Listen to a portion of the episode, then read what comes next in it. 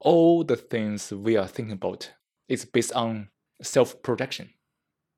It is always according to what I think, because me is so deep seated. And this self projection means that there's no care. Care means that there's no self projection. Self projection means that the mind has an image about others. And this image is about my judgment, my evaluation, my comparison. When the mind is trapped by this self projection and self isolation, there's no space for love. And only a mind which has a vast space where the me is totally absent can really observe and learn, and therefore can really care. Love is care. Care is love.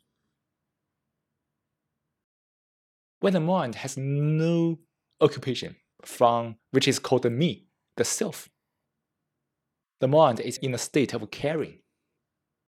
A caring mind never talks about love. Talking about love implies there's no love.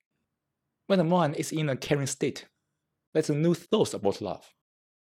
The thoughts about love implies there's desire for love, which also implies there's no love or a lack of love. When there's care, there's care.